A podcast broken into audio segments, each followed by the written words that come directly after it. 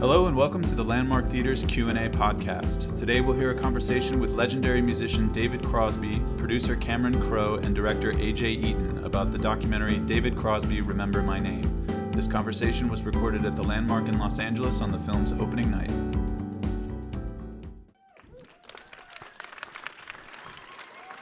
Hey there, everybody.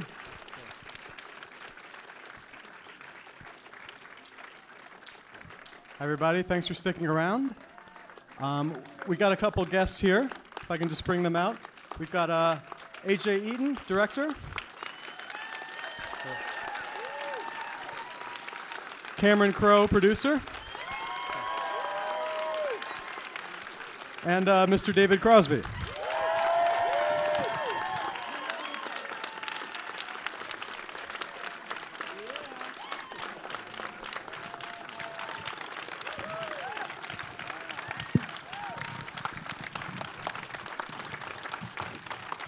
Wow.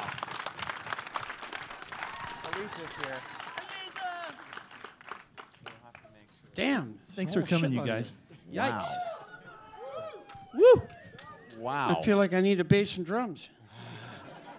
Let's get this car- concert hot started. crowd. That's a hot crowd. Hot crowd, thank you all for coming. Come on. Yeah, thank you all so much.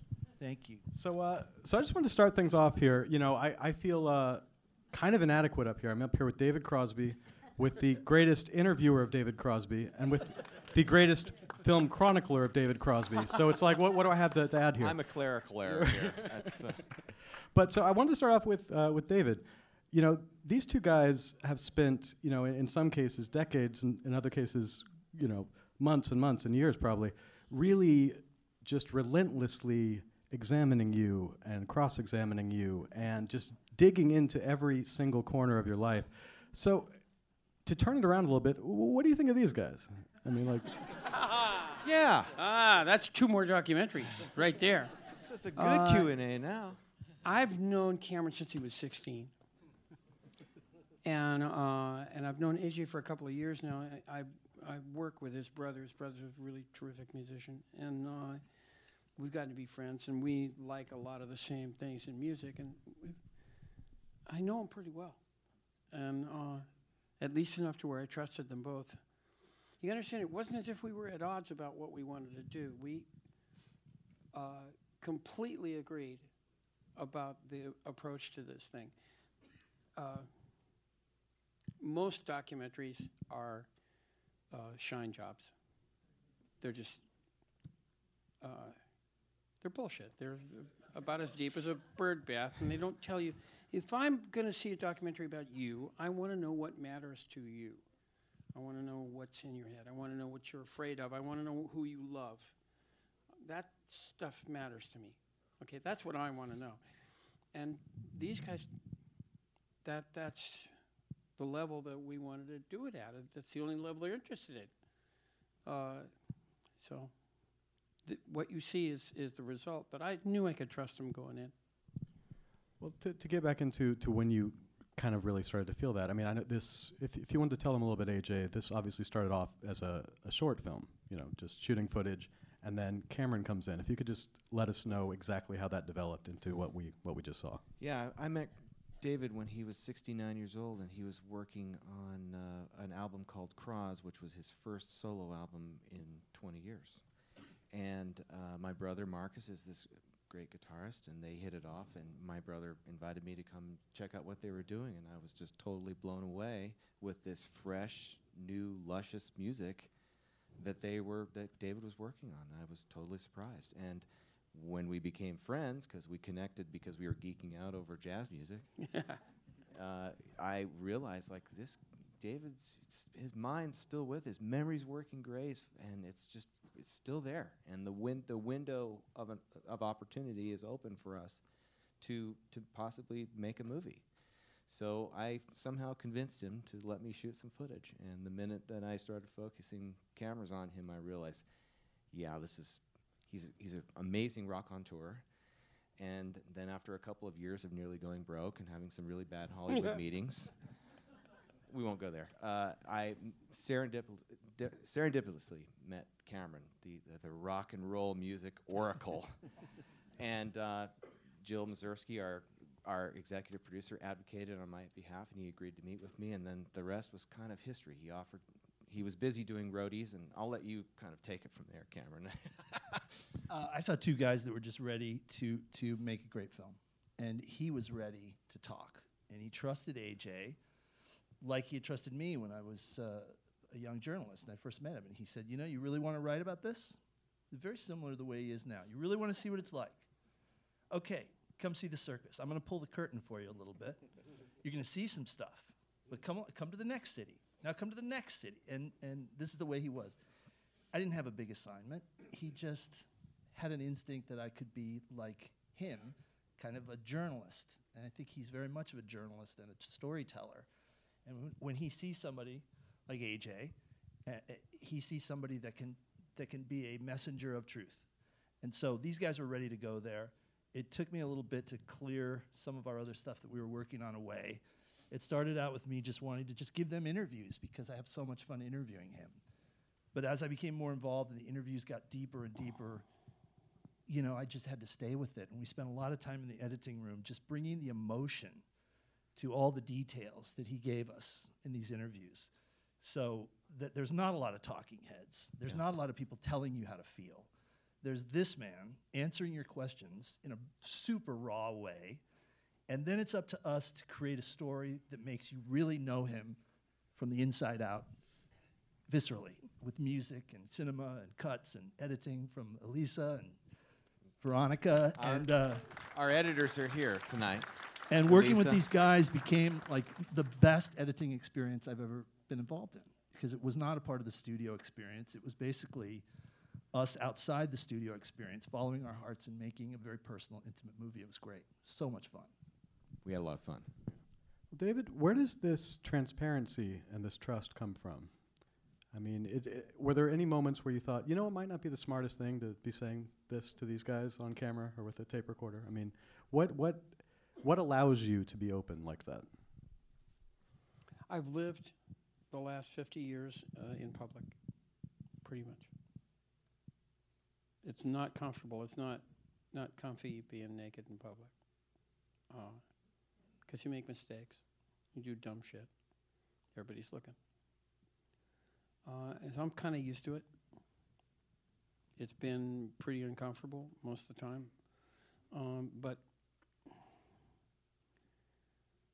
how this started was AJ was looking at what was going on around me, and uh, I'm supposed look. I'm 77 years old. I'm supposed to be. My wife and I are supposed to be rocking off into the sunset. It's been so good to know you, and uh, instead I made four records in four years. Good ones.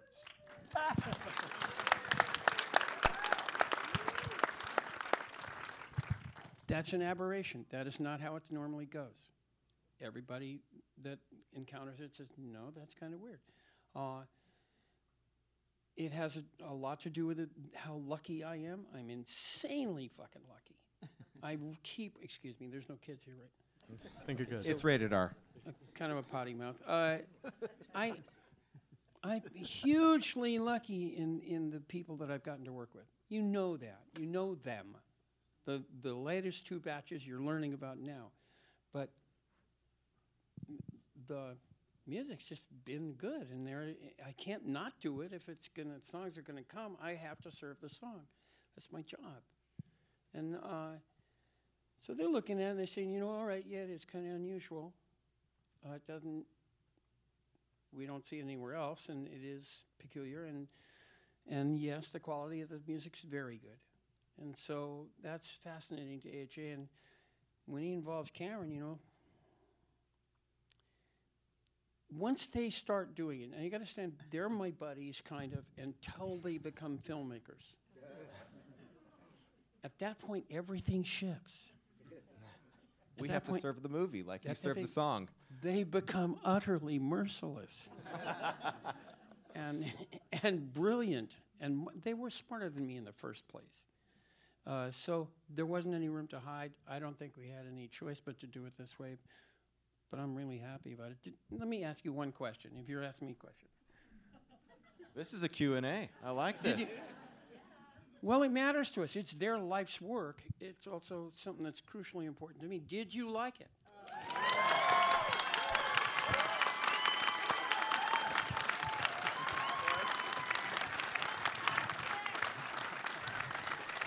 This is this is this is this is a good audience. Thank we, you. We love you guys. Can I ask him a question on you? excuse me, on your time, Andrew? Please, I can't please. stop interviewing this guy. Uh, by all means, See, cede the floor. was it like in the '80s when you read a poll saying you've been voted rock star most likely to not last the decade? Mm. whoa. Well, I asked this of a guy who's probably the youngest person I know. no, I remember that. I re- no, no, I remember that. I remember when Spin magazine said it was going to die next week. Uh, okay, they had a reason. Does I it ruin your day? Yeah, hell yes. Look, I, I already felt terrible about myself. I was a junkie. It doesn't get any stupider than that. Junkies are about one quarter inch this side of dead. There's no good thing about it. There's nothing. It's a shameful thing to do to yourself. So I, I didn't really. I didn't really, you know. Did you believe it? Yeah. Wow. Is it too late to uh, add a little more to the? Lisa, can we still open up the cut? Veronica? no, can it's we- th- this level of uh, honesty you never get very on- often. But did that help Thanks. later on? I mean, just just having that experience of, of seeing that. I mean, was that uh, was that It A helped. breakthrough in it, any it way? also helped that, that I went to those 12 step meetings. For sure. Because they teach you that exact process. You know, I don't know if you agree with everything that goes on there, but that particular thing is absolutely right. It's catharsis. It's a known thing, and they, they've done it for centuries. If you look at your achievement or your mistake or your piece of relationship that you are concerned with, if you look at a mistake, you have to take it out and put it in the bright light and really look at it honestly. Because then the only useful thing that can happen there is is learning from it. Right? And that can't happen until you look. Can't happen until you look honestly. But then you can learn from the damn thing and then you can set it the fuck down and move on. You can't carry baggage in life and keep really trucking. And and you you need to look at it. You can't set it down until you do. But that stuff they teach in the 12 step meetings, and, and it works. And it helped a lot with this. was this film purgative in a similar way? yeah, watching it? cathartic, no question. Yeah. Croz wrote a song called "Set That Baggage Down" on the Croz album. One. There you go. So w- when you were doing the Croz album, though, I mean, you, you hadn't done a, a proper solo album in quite some time. What was the, the spark that, that got that going? Where you've since done what is it, four albums in pretty rapid succession? CSN was friend and stale. Right. Wasn't fun. We weren't friends. I didn't feel like I could take a song there. Probably the last 10 years we were together. I was working for a paycheck. And that's that's why I had to leave. Uh, I can't I can't really do that. It would have made it so I don't love music anymore. And uh, yeah. Uh, you know, when we started out, I loved those guys. I loved that music. I was fully, totally excited by it. And I know we did good work. But it's like I said in the movie, when it turns to just doing it by rote for a paycheck, uh, that's, that's not it. There's no growth there. And uh, very hard circumstance, very hard thing to do. I, I don't hate those guys, but I'm glad I did it. You know, I mean, so much of this movie is about loss and about whether it, it's death or a breakup of a band, of a relationship, of a period of your life, and the fact that it, it, it rarely ends neatly and, and, and cleanly. Um, and so I'm, I'm curious because I mean you're, you're, you're asked in virtually every interview I've ever read with you what the future of CSN is, CSNY is. Why can't people, as you kind of say here, let CSN die a dignified death? I mean, it, it can't just be I that- love it. Right, but it can't just be that they want to hear wooden ships again. It's like there's something else that they're like. It's There's that need. What is associated that? with a period of time when people felt hopeful, which they fucking don't now. You know?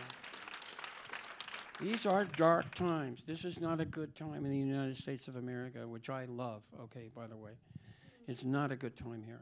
And it is for anybody that can read or think, this is not a good time. Uh, and I think that's one of the main reasons I want to make the music.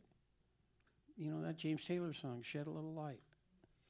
It, it's, I, I will say that's the, that's the most consistent complaint about CSNY that I get all the time. I've probably got 10 of them on my phone right now that I haven't read. Uh, they say, you know, will you cut it the out and get your act together and do your job? We need you to be singing. We need our voice out there because of Ohio, you know. And yeah, okay, we were good at it, and I grant you that's that's a fair, fair thing. I can't make anybody else do anything, man. I've got a certain amount of time here, and I got one way to work, and it's the only contribution I can make, and I'm gonna be doing it every day.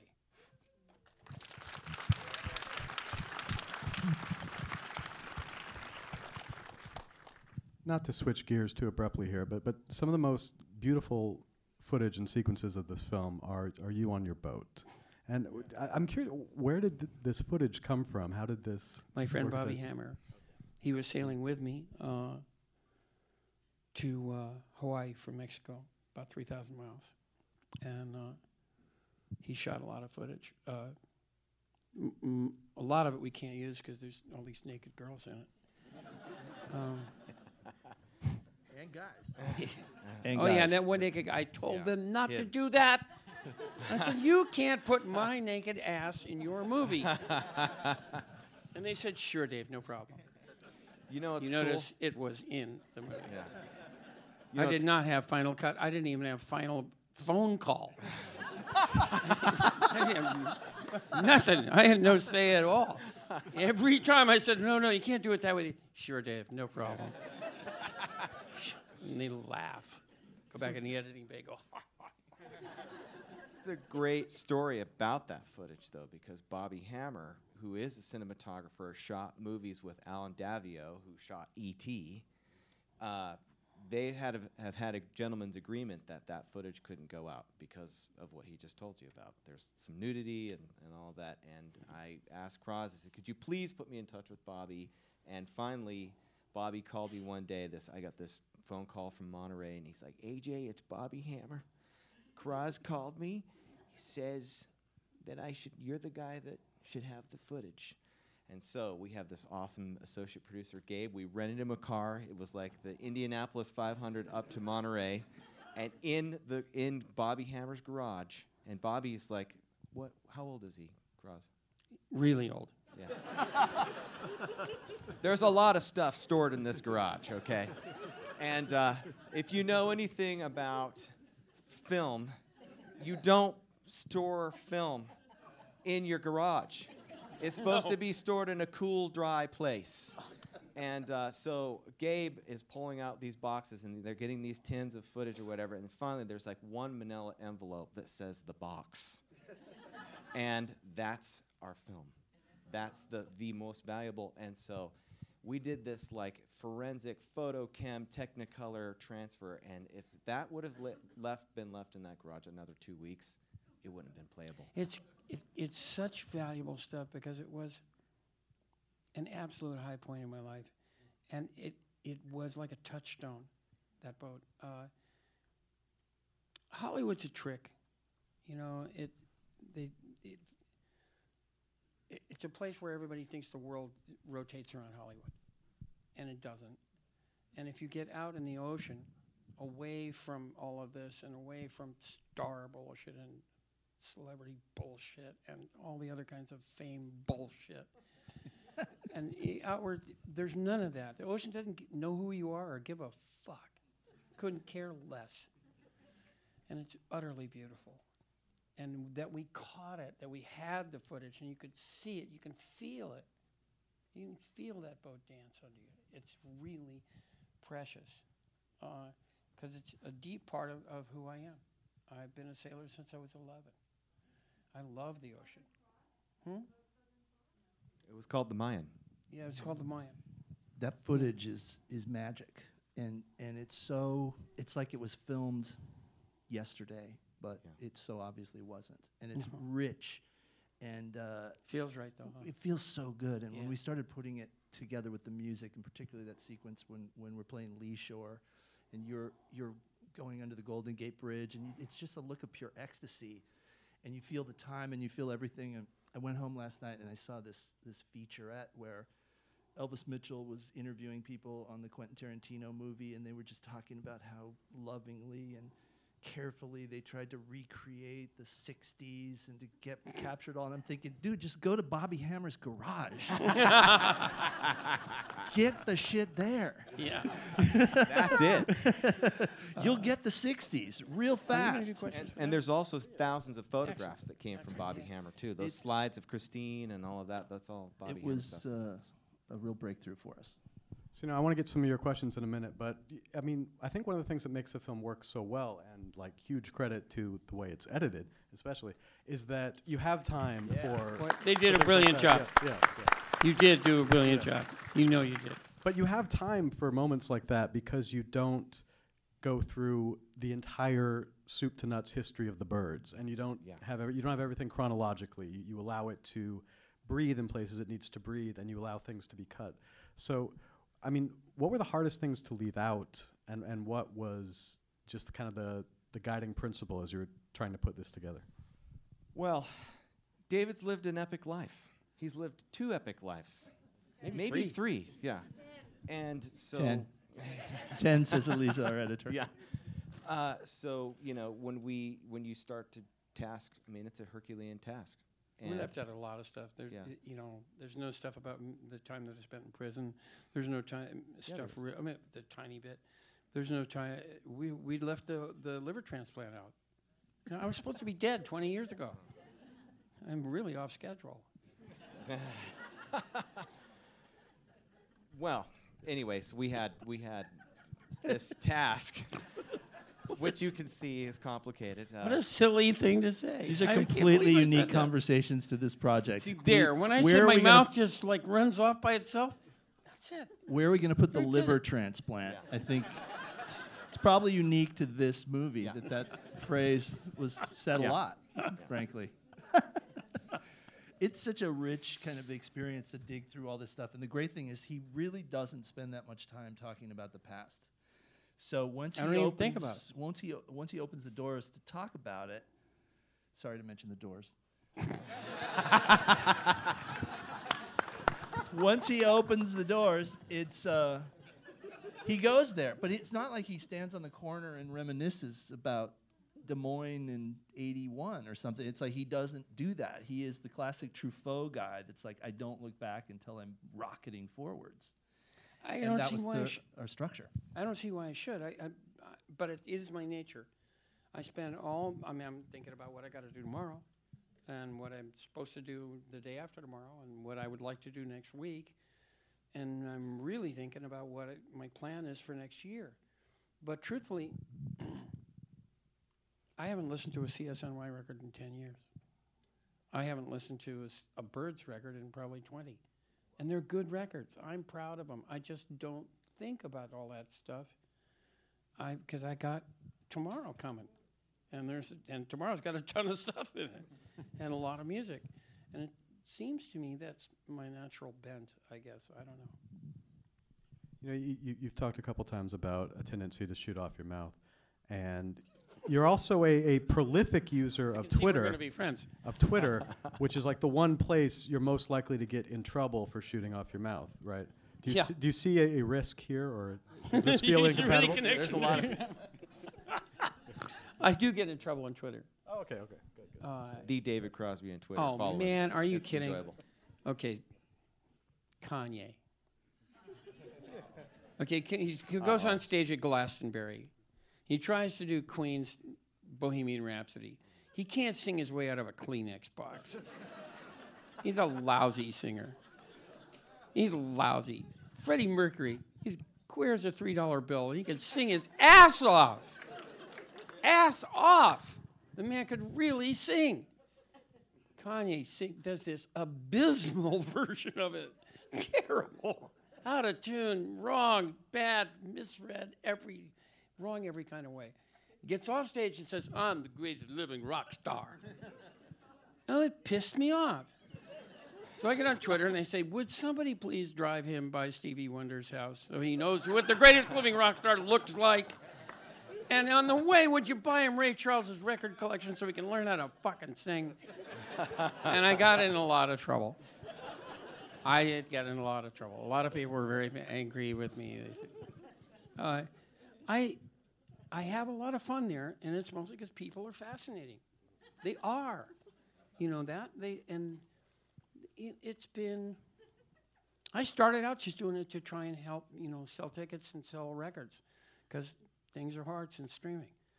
Uh, but it's uh, it's turned into a real, a fascinating place. You know, I, I love it, and I've also found people there. I've discovered new talent there, Oh, because they'll they know that I'll listen to their dad's record or their brother their brother's new band or this song that they this quote song that they think they just wrote. I've run into, you know, it's one in a hundred, but I have run into immensely talented beginners there. It, that's fun. I'd love to take some of your questions if anyone has any really burning questions. Yes, ma'am. You in the. Thank Okay. you so much. I am just blown away. I've been looking forward to this. Thank you, thank you, thank you, all of you. But this is to David. I felt that it's, it was such a, gr- thank you for opening your heart up in your life, but I felt this was like a living amends. Like you were making amends or something in some ways about, I don't know, there was something very heartfelt and not that you were saying you're sorry, but that you get it somehow. And when you, at the end, you said something about you, maybe this is a secret master plan. No, that was a joke. No, but I, I would love that something beautiful, magical comes out of this film that I would too, and I, and I, and I did make amends. I did spend 14 years in the program, and uh, and uh, and I did learn about uh, some stuff there, and that's one of them. And I have gone back, particularly to the women that I, I went with, who were good people, and these were not overnight things; these were years-long relationships, uh, and they were good people. And I, I don't think that I did right by them. So yeah, I have gone back to make amends. This film is not really an amends. It's an attempt. It started out as an attempt just to talk about this really strange thing of, of this burst of energy that's come upon me, and I don't understand it myself, and I can't explain it to you, but it's there. It went deeper because of these guys, because they were interested, and because they're not surfacey kind of guys, and because they knew there was more stuff there. It went deeper than any of us meant it to go. What would you have us done? Oh, we couldn't ignore it if it was there. You set the theme in the first interview when you said, What are you going to do with the time you have left? Time is the final currency. It was the first interview, and you immediately set our course when you said that. I think it's an absolutely right thing. Look, it, the quality of, of your life, if you're as old as me, you know you're going to die. It's not, there's not any question about it. You're all going to die. We do that. That's what human beings do. If you have 10 years or if you have two weeks, that's not the most significant part about it. It's what do you do with that 10 years or those two weeks? That's where it gets important. That's where the, the rubber meets the road. That's where the real deal is. And it matters to me, man. I wasted a lot of my damn life. Every minute matters to me now. I spent a long time not liking who I was. Every bit of who I, uh, every action I take now has to be seen through that lens. I cannot let myself be like that. I have to be worth a shit. I have to make a contribution. And, uh, and this helped me look at it. It helps if you look. It's not comfortable. I didn't say it was. I said it's worth it. You know what I think is interesting is that we when we go into the uh, if I can remember my name section and Bobby or uh, Stephen Barncard says he walked in with no plan at all, and then at the end of the movie he's like, maybe it was a clever plan. I love that.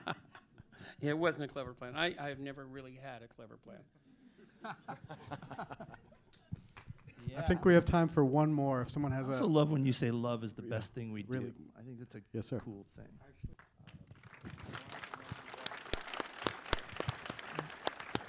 Just thank you for making this film, all of you. Thank you. Um, I guess if there's a question there, was anything off limits? No. We, we knew that going in. Yeah. They wouldn't have accepted it if I'd said them, and I wouldn't set them if they'd, if they'd wanted to. It's not what we do. Uh, you know, it's most assuredly not what they do. They're filmmakers, and they want to make you feel stuff. And their job is to sequence a bunch of images and music and ideas and thoughts and, and language and expressions and gestures and stuff in a way that makes you feel something. And I think they did it. I think they did Thank a you. great job. Thank you. I think it's. I think it's important. Yeah, for sure. I think it's important that that not just we make you feel something, but we make you feel something the way that David Crosby makes you feel. So it's not really us. You mean putting- confused? confused, soulful.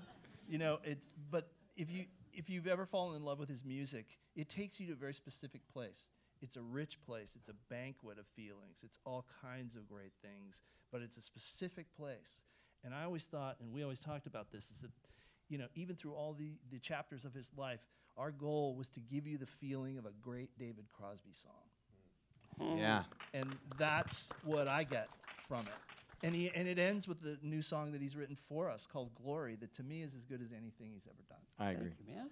So that's how we wrapped it up in a way where we didn't wrap it up, because there's still a lot more life there. I'm holding firmly. I have to say, Speaking of wrapping it up, I think that's all we have time for. But thank you so much for being here. And if uh, Thank you. thank you, gentlemen.